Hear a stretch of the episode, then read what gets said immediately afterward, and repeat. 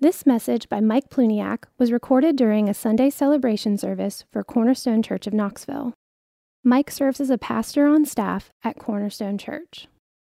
You can go ahead and grab your seats and open your Bibles to Acts chapter 15. If you don't have a Bible and you need one, you can raise your hand and an usher will bring you a Bible, which is yours to keep. We're looking at most of chapter 15, so it'd be good to have a Bible in front of you so you can read along with the text this morning. We're back in our series on Acts. In our series, Paul and Barnabas have completed their first missionary journey. The, the gospel has been advancing, churches have been planted Gentiles are being added to the people of God. These are historic times that we are studying each week. It's a new day, a new thing that is happening. And it leads to some major questions. Well, one main question what do these Gentiles have to do to be added to God's people? They've heard about Jesus, they believed he is the Savior, but what does that mean now? What about circumcision? What about the law? Do they have to become like the Jews to become Christians? And that question leads to a bigger question what do we have to do to be made right with God? What do we have to do to be saved? And in Acts chapter 15, Luke records for us this historic moment when the church gathers to answer this question. And since the beginning of this book, we have been racing to this moment of reckoning. Not only are the Gentiles and their acceptance into the people of God at stake, but the very gospel is at stake in our text. And here in verse 1, Acts chapter 15, is the question that leads to this historic moment. Look with me at Acts chapter 15, beginning in verse 1. But some men came down from Judea and were teaching the brothers unless you are circumcised according to the custom of Moses, you cannot be saved. And after Paul and Barnabas had no small dissension and debate with them, Paul and Barnabas and some of the others were appointed to go up to Jerusalem to the apostles and the elders about this question. So, being sent on their way by the church, they passed through both Phoenicia and Samaria, describing in detail the conversion of the Gentiles, and brought great joy to all the brothers. And when they came to Jerusalem, they were welcomed by the church and the apostles and the elders, and they declared all that God had done with them. But some believers who belonged to the party of the Pharisees rose up and said, It is necessary to circumcise them and to order them to keep the law of Moses the apostles and the elders were gathered together to consider this matter. We're going we're going to pause there. We're going to continue in a moment with the rest of our text. They are gathered together to consider this matter. This gathering has become known as the Jerusalem Council. Now, councils are not something we are probably familiar with today. Try to think of a council. Try to think of a council. What do you think of? I'm guessing your first thought might be the Council of Elrond from Lord of the Rings. That's, that's where I went. That's what we think. You know, all, all the major players are there. You have Frodo and Gandalf and Legolas and Gimli and Boromir and Aragorn, and they have to decide what to do with the one ring to rule them all. And the world is at stake in their decision. Well, the, the fictional world that Tolkien has created. My, my goal today is to change your first thought from the Council of Elrond to the Council of Jerusalem. If that happens, my mission will have been accomplished because here in Acts 15, you'll find all the major players are gathered together. We have Peter and Paul, James, brother of Jesus, Barnabas, the apostles, the elders. And here, the gospel of grace is at stake. The future of the church is at stake, and it's not fiction. It was a historic moment that has massive implications for us today. And I think this is the, the main point I want us to take from the text today. The main point is that grace is worth fighting for. Grace is worth fighting for. It's worth fighting for in our personal lives, it's worth fighting for in the church, in our marriages, in our relationships, in our community groups. Grace is worth fighting for. That is what we're going to see in our text. That's what they are fighting for. And we need to fight for that today as well. And Luke gives us a detailed account. It's lengthy, it's 35 verses of the Jerusalem Council. And what I'd like to do is go through this text section by section to help us understand what's going on. And then after we walk through the text, I have three implications of this historic council that matter for us today. So the whole argument arose beginning in verse 1. Look at verse 1 because some men were coming down to Antioch and they were teaching, unless you are circumcised according to the custom of Moses, you cannot be saved. This is a salvation issue they are talking about. There are some things, probably many things, that it's not worth arguing about. Let me give you an illustration from our house we have an ongoing debate in our house that has been going on for years. And the question is what is a salad? What makes it a salad? Is lettuce just chopped up on a plate with dressing? Is that a salad? Or do you need other ingredients? If that's a salad, when we put lettuce on our sandwich, does that mean we're putting a salad on our sandwich? This is the, the kind of debates we have in our house. We have spent hours debating this question. We have come to an impasse. We cannot decide what a salad actually is in our house. And it's probably safe to say, and I see it by the looks on your face, it's not worth debating over what is a salad. These men are making this question a salvation issue. They are saying, unless these Gentiles are circumcised, unless they obey the law of Moses, these non Jews who are trusting in Christ, unless they obey the law of Moses, they cannot be saved. This is a big deal. This is worth debating over. This is worth fighting over. The gospel is at stake in this question. Would the Gentiles have to become Jews if they were to become Christians? Is the sinner saved by grace alone, through faith alone, in Christ alone?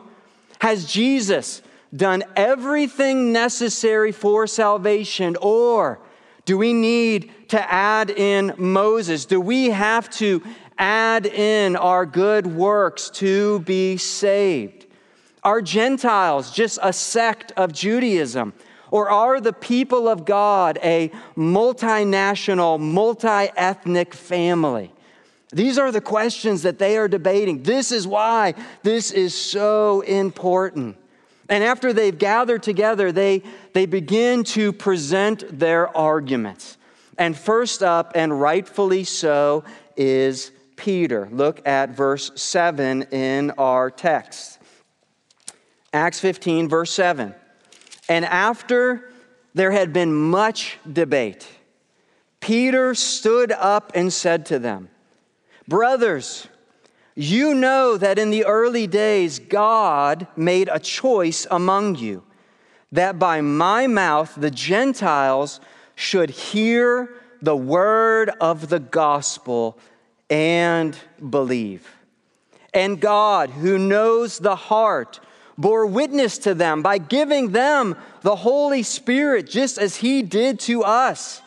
And He made no distinction between us and them, having cleansed their hearts by faith. Now, therefore, why are you putting God to the test by placing a yoke on the neck of the disciples that neither our fathers nor we have been able to bear? But we believe that we will be saved through the grace of the Lord Jesus, just as they will. In this debate, there are going to be multiple evidences that what is happening, the gospel going to the Gentiles by grace through faith, is a work of God. And Peter recounts the gospel going to Cornelius and his household. And, and I know we covered Cornelius in detail just four chapters ago, but that was 10 years before this council. That's why Peter says in the early days. That was 10 years ago when the, when the Gentiles believed the gospel and were saved. And, and, and the gospel has been going to them for 10 years when they're having this debate. And Peter's whole point here, you can see it over and over, is God did this.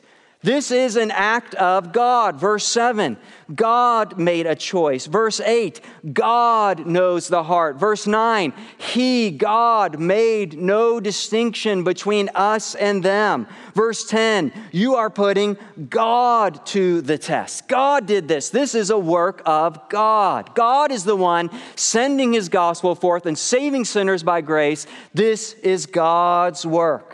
And in verse 7, how did this work happen? This is what he says in verse 7. They heard the word of the gospel and they believed. That's it. That's the call. There it is right there. What is the gospel? The gospel is the good news of what Jesus Christ has done through his finished work on the cross and his resurrection to save us from our sins. They heard about Jesus, they heard the word of the gospel, they believed in Jesus, and God saved them. Was it by works? No. Listen to, listen to Ephesians 1:13. It says the same thing. In him you also, when you heard the word of truth. What's the truth? It's the gospel of your salvation and believed in him. You were sealed with the promised Holy Spirit. That's what happened to them. That's what happened to us. That's the good news. It's not by works. Did they have to be circumcised? Did they have to obey the law? Did they have to even know the law for them to receive the promised Holy Spirit? No, it was by faith. God did this. And he says in verse 11, not only is it the Gentiles are saved by faith, by grace, but it's the Jews as well. We believe we also will be saved by grace, just as they were. That's Peter's argument. And the argument continues. Look down at verse 12. They continue.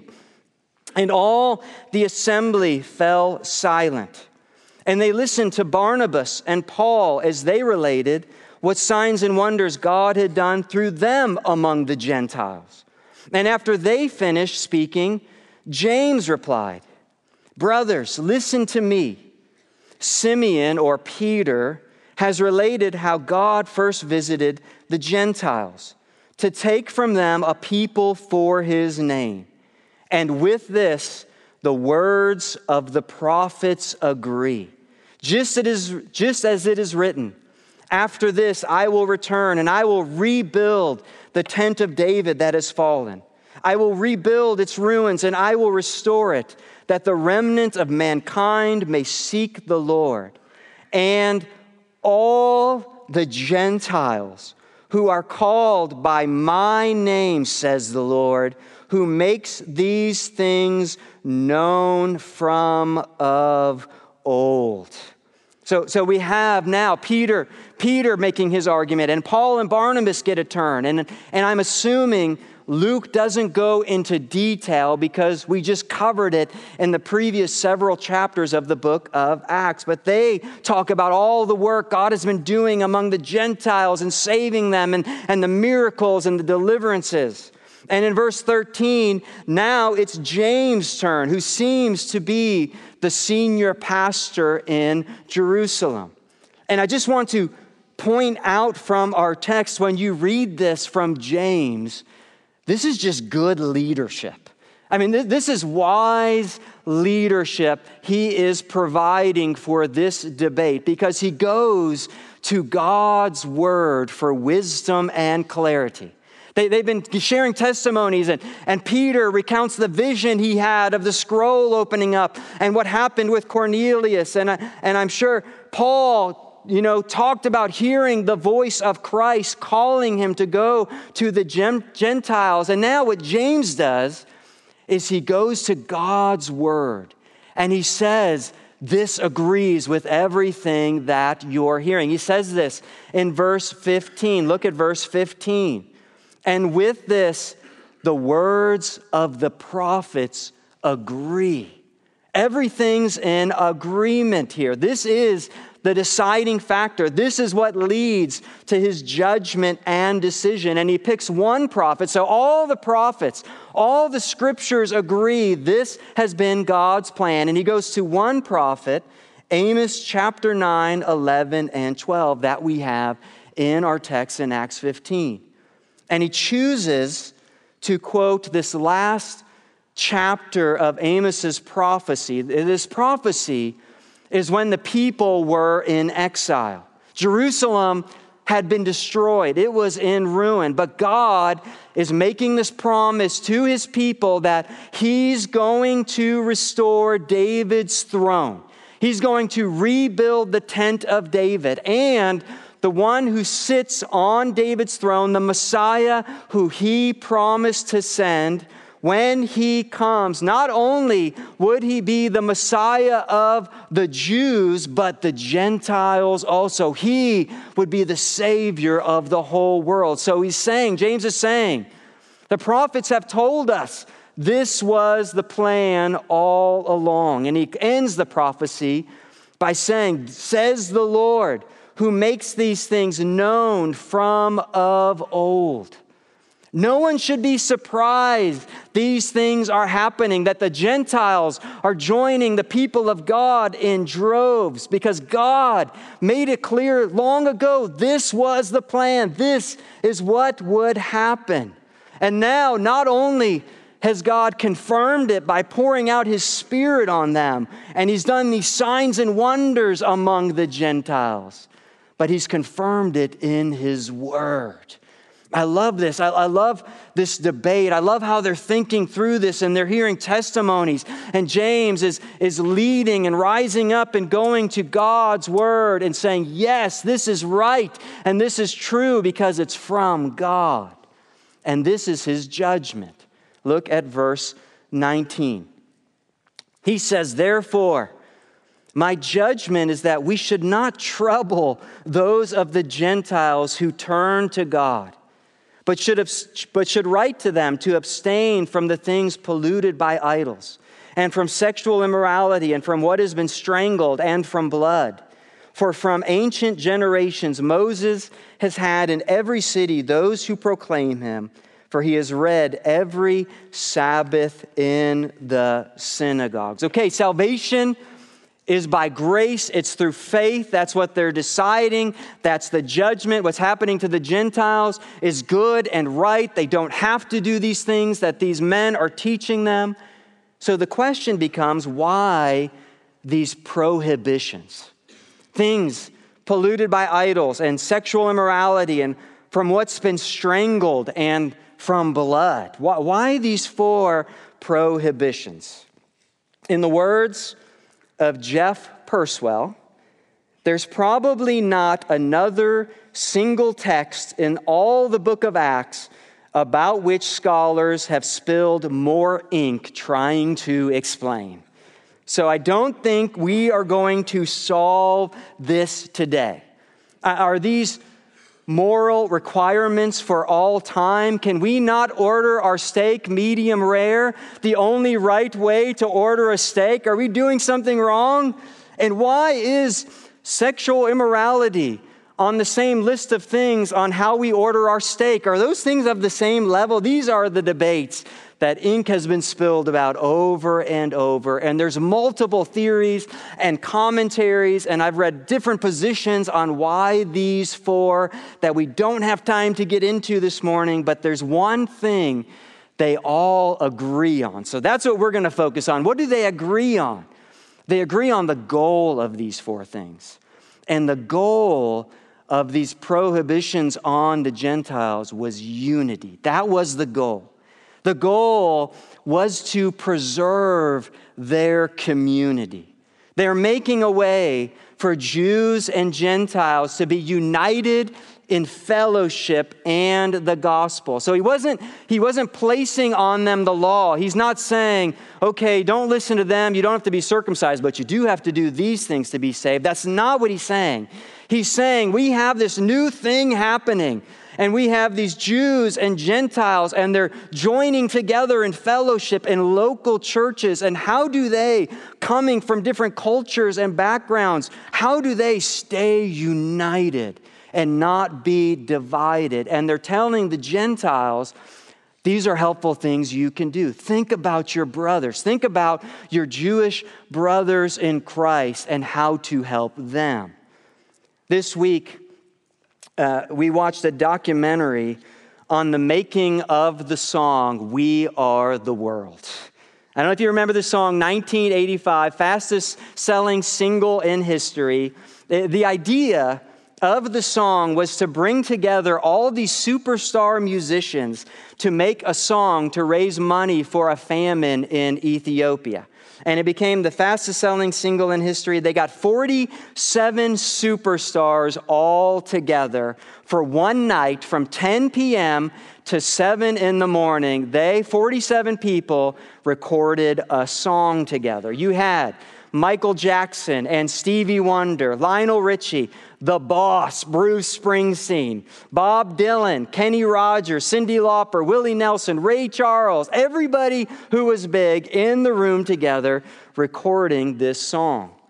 And you could imagine that many personalities and superstars all trying to work together was a challenge. And the producer who made the song, before everybody got there, he put a sign, handwritten, over the door as they came in. And the sign said, Check your ego at the door. I thought that was a genius move. It was his attempt to preserve unity. It didn't go well.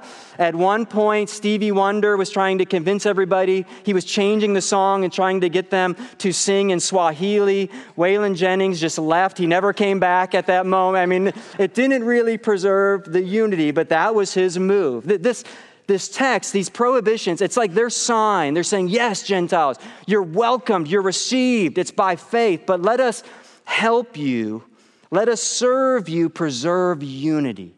Consider those around you. Consider those coming from a different place than you are. Let's think about them. Check your ego at the door.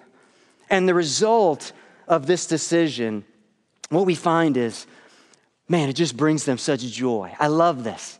In verses 22 through 29 in our text, it, we're not going to read this whole section, but, but they send the letter to the churches, and it basically just records we've talked about this. I know these men have troubled you. Here is our decision on this. And then look down at verse 30.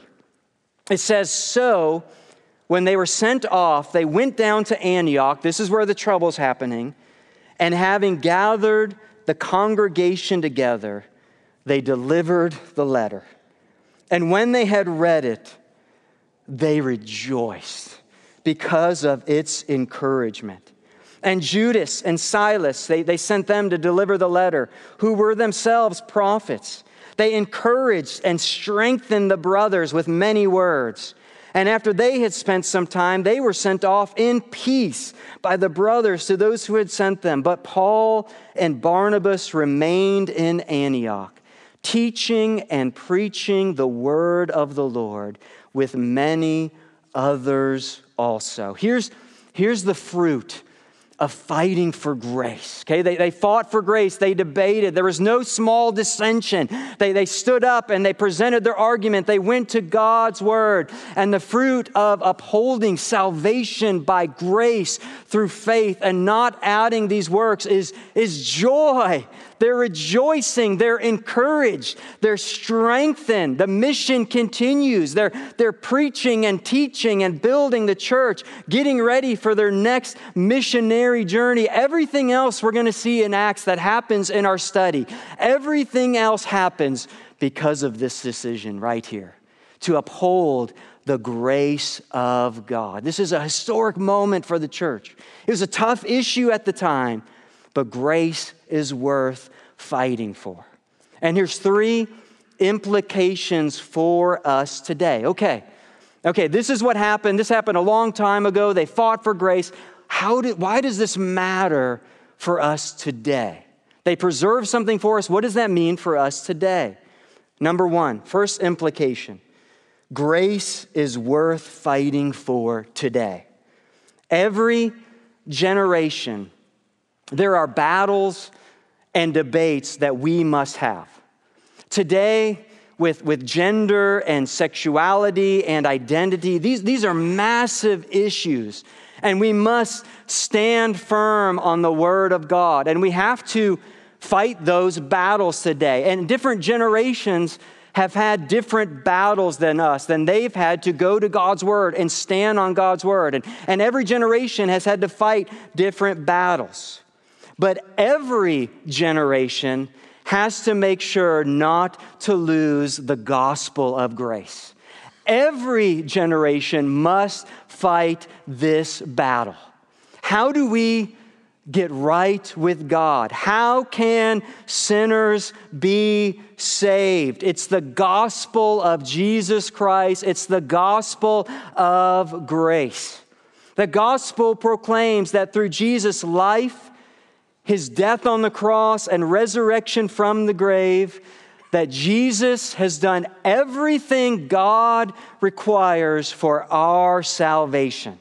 There is nothing else we have to do to gain forgiveness for sins, enjoy fellowship with God, or ho- have the hope of eternal life except trust in Jesus Christ alone. This is the gospel of free grace. It's what we celebrated in communion this morning. It's what Bill was reminding us about. It's why the blood is so important. It's why we sing about this. This is our only hope, and we have to fight for this and reaffirm it today because there's always going to be those who want to add to the gospel some work who want to say Christ is not enough. And also because our temptation is still to go back to our works. We constantly revert back to that. We, we live like that. We live in that. We place it on others. Grace is worth fighting for today because we have a tendency to revert back to legalism. Listen, this is what C.J. Mahaney says. He says, There's no doubt that one of the greatest hindrances to keeping the gospel central in our lives is our creeping tendency toward legalism. It's an age old foe to God's plan of salvation through faith alone. From the earliest days of the church, what we just studied, legalism has sidetracked Christians and thrown them off course. And it happens today as much as ever. I totally agree with that. It's a creeping tendency, it's, it's subtle. It sneaks in. Though we know we're saved by grace, we begin living as if our relationship with God is dependent on our works. We start living like that. What, what, what is legalism? Legalism is seeking to achieve forgiveness from God through obedience to God. It's functionally saying the cross wasn't enough and I have to add my good works to be saved. It's exactly what they were fighting against in the Jerusalem Council, and we have to fight it today. We have to fight against legalism in our souls. I heard this illustration about a man who had a baseball autographed by Babe Ruth. And the man heard, if you don't know who Babe Ruth is, watch The Sandlot. It'll explain everything to you, okay? The man heard it might be valuable, so he decided to sell the baseball. But he was worried, though, because the, the signature, the baseball was so old that the signature on the baseball had faded. And so he wanted it to be clear when he sold it that it was Babe Ruth's signature. So what he did is he got his baseball and he took out a pen and he slowly traced over Babe Ruth's signature. What happened? Well, well, the effect was he obliterated Babe Ruth's signature, right? He traced over it, it was gone. He had turned something priceless into something worthless. When we try to add our good works to the finished work of Christ, it obliterates his work. It adds it on top, and his, his work is gone. We, we've just ruined it. If we believe or behave as if God's forgiveness is dependent on our performance, man, we're falling back into legalism. And what happens is here's the effect. If you're wondering, do, I, do I do this? It's a creeping tendency. We all have this tendency, so the answer is probably yes. But how do you know? Well, what happens is we lack joy and peace. We feel condemned. We live as if God is disappointed in, in us rather than delighting over us. It's what Jerry Bridges calls the performance treadmill. So, so how do we fight this? How do we fight for grace? We keep going back to and reminding ourselves over and over what Christ has done for us. His work is finished. We keep going back to the gospel. We never move on. We keep preaching it to ourselves every single day. The gospel reminds us over and over it's not about my performance, it's the perfect performance and the sacrificial death of Jesus Christ. That's why God accepts me. It's not because of me, it's because of Him. It's not my work, it's His work, and it is finished.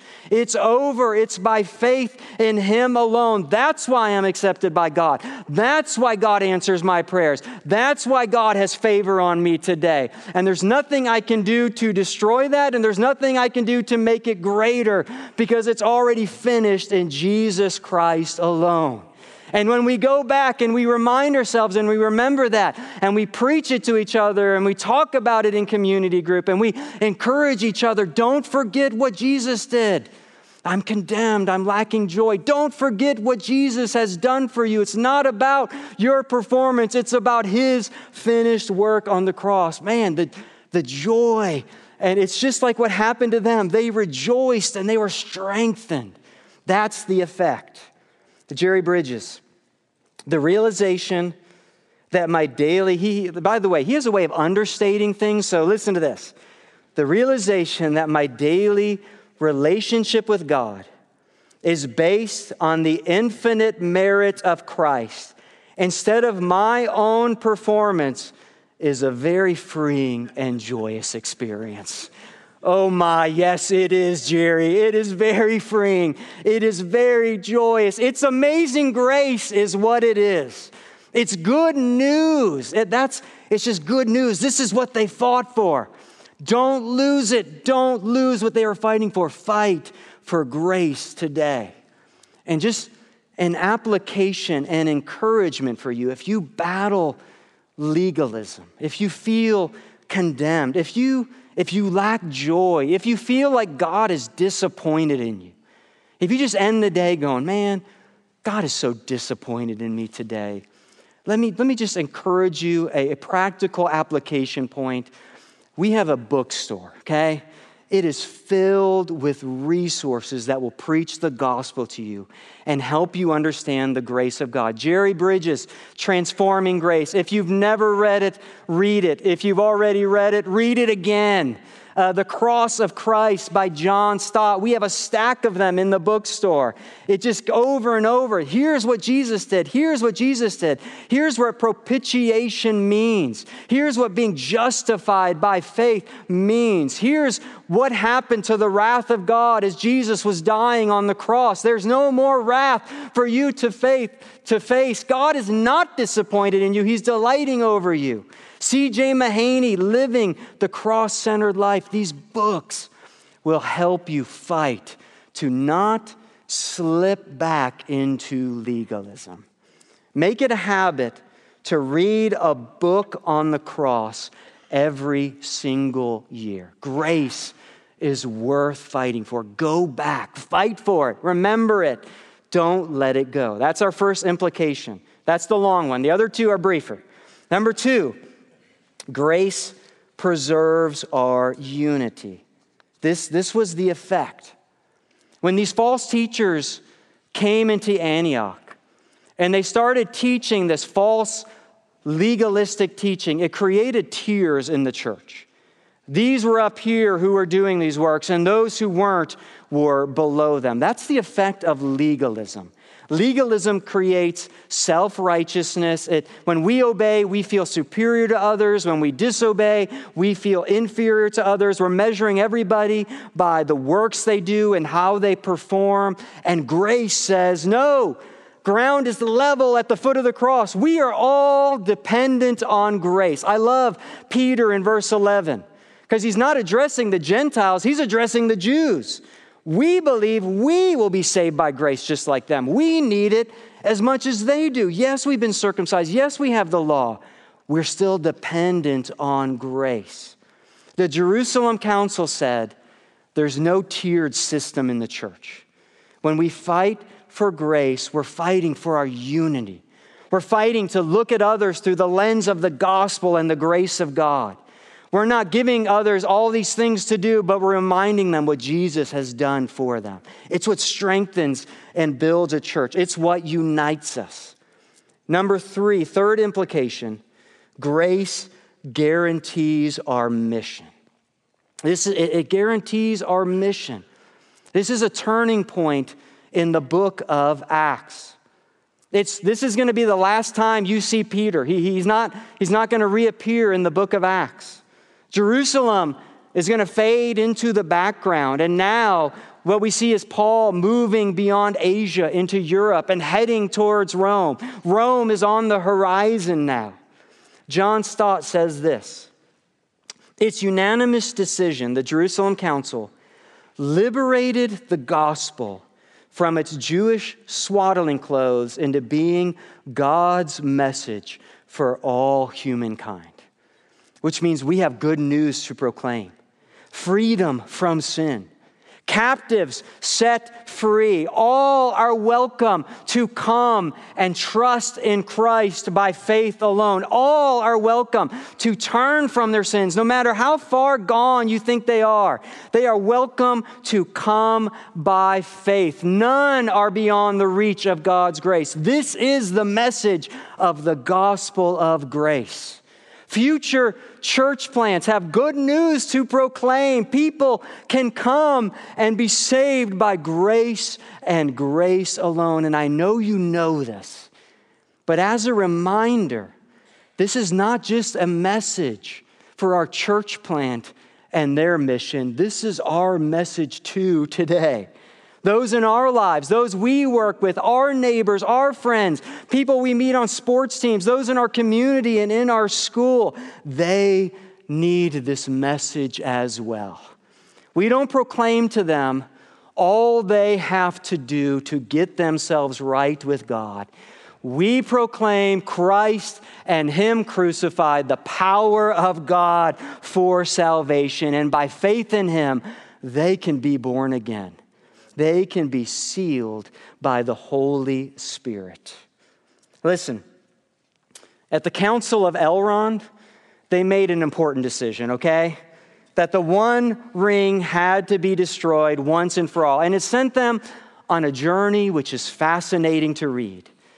But this council, the Council of Jerusalem, they made a decision that the gospel of Jesus Christ is enough. They made a decision that faith in him is enough, and it preserved the mission of the church, it preserved the unity of the church, and that today we live by grace and grace alone. Let's pray. Father, thank you this morning. We just we can't end without thanking you, Jesus, for what you have done to save us from our sins. We thank you, we sing your praise, we give you all the glory. And I pray for this church this morning, Lord. Every person here, that they would leave here encouraged and strengthened in their souls by the grace of God. For all those who feel that creeping tendency towards legalism, I pray today they would be set free. They would see it's not based on their performance, it's based on Christ. Set them free this morning, Lord. Let them have a lightness, a burden off their shoulders as they leave here today, knowing that it's all by grace and, and you are going to preserve us by grace, Lord. So thank you for your grace. We thank you in Jesus' name. Amen. You've been listening to a message given by Mike Plewniak during a Sunday celebration service at Cornerstone Church of Knoxville. To find out more about Cornerstone Church of Knoxville, visit us at www.cornerstonechurchofknoxville.com or call our church office at 865 694 4356. We'd love to have you join us in our mission to treasure, grow in, and proclaim the gospel of Jesus Christ.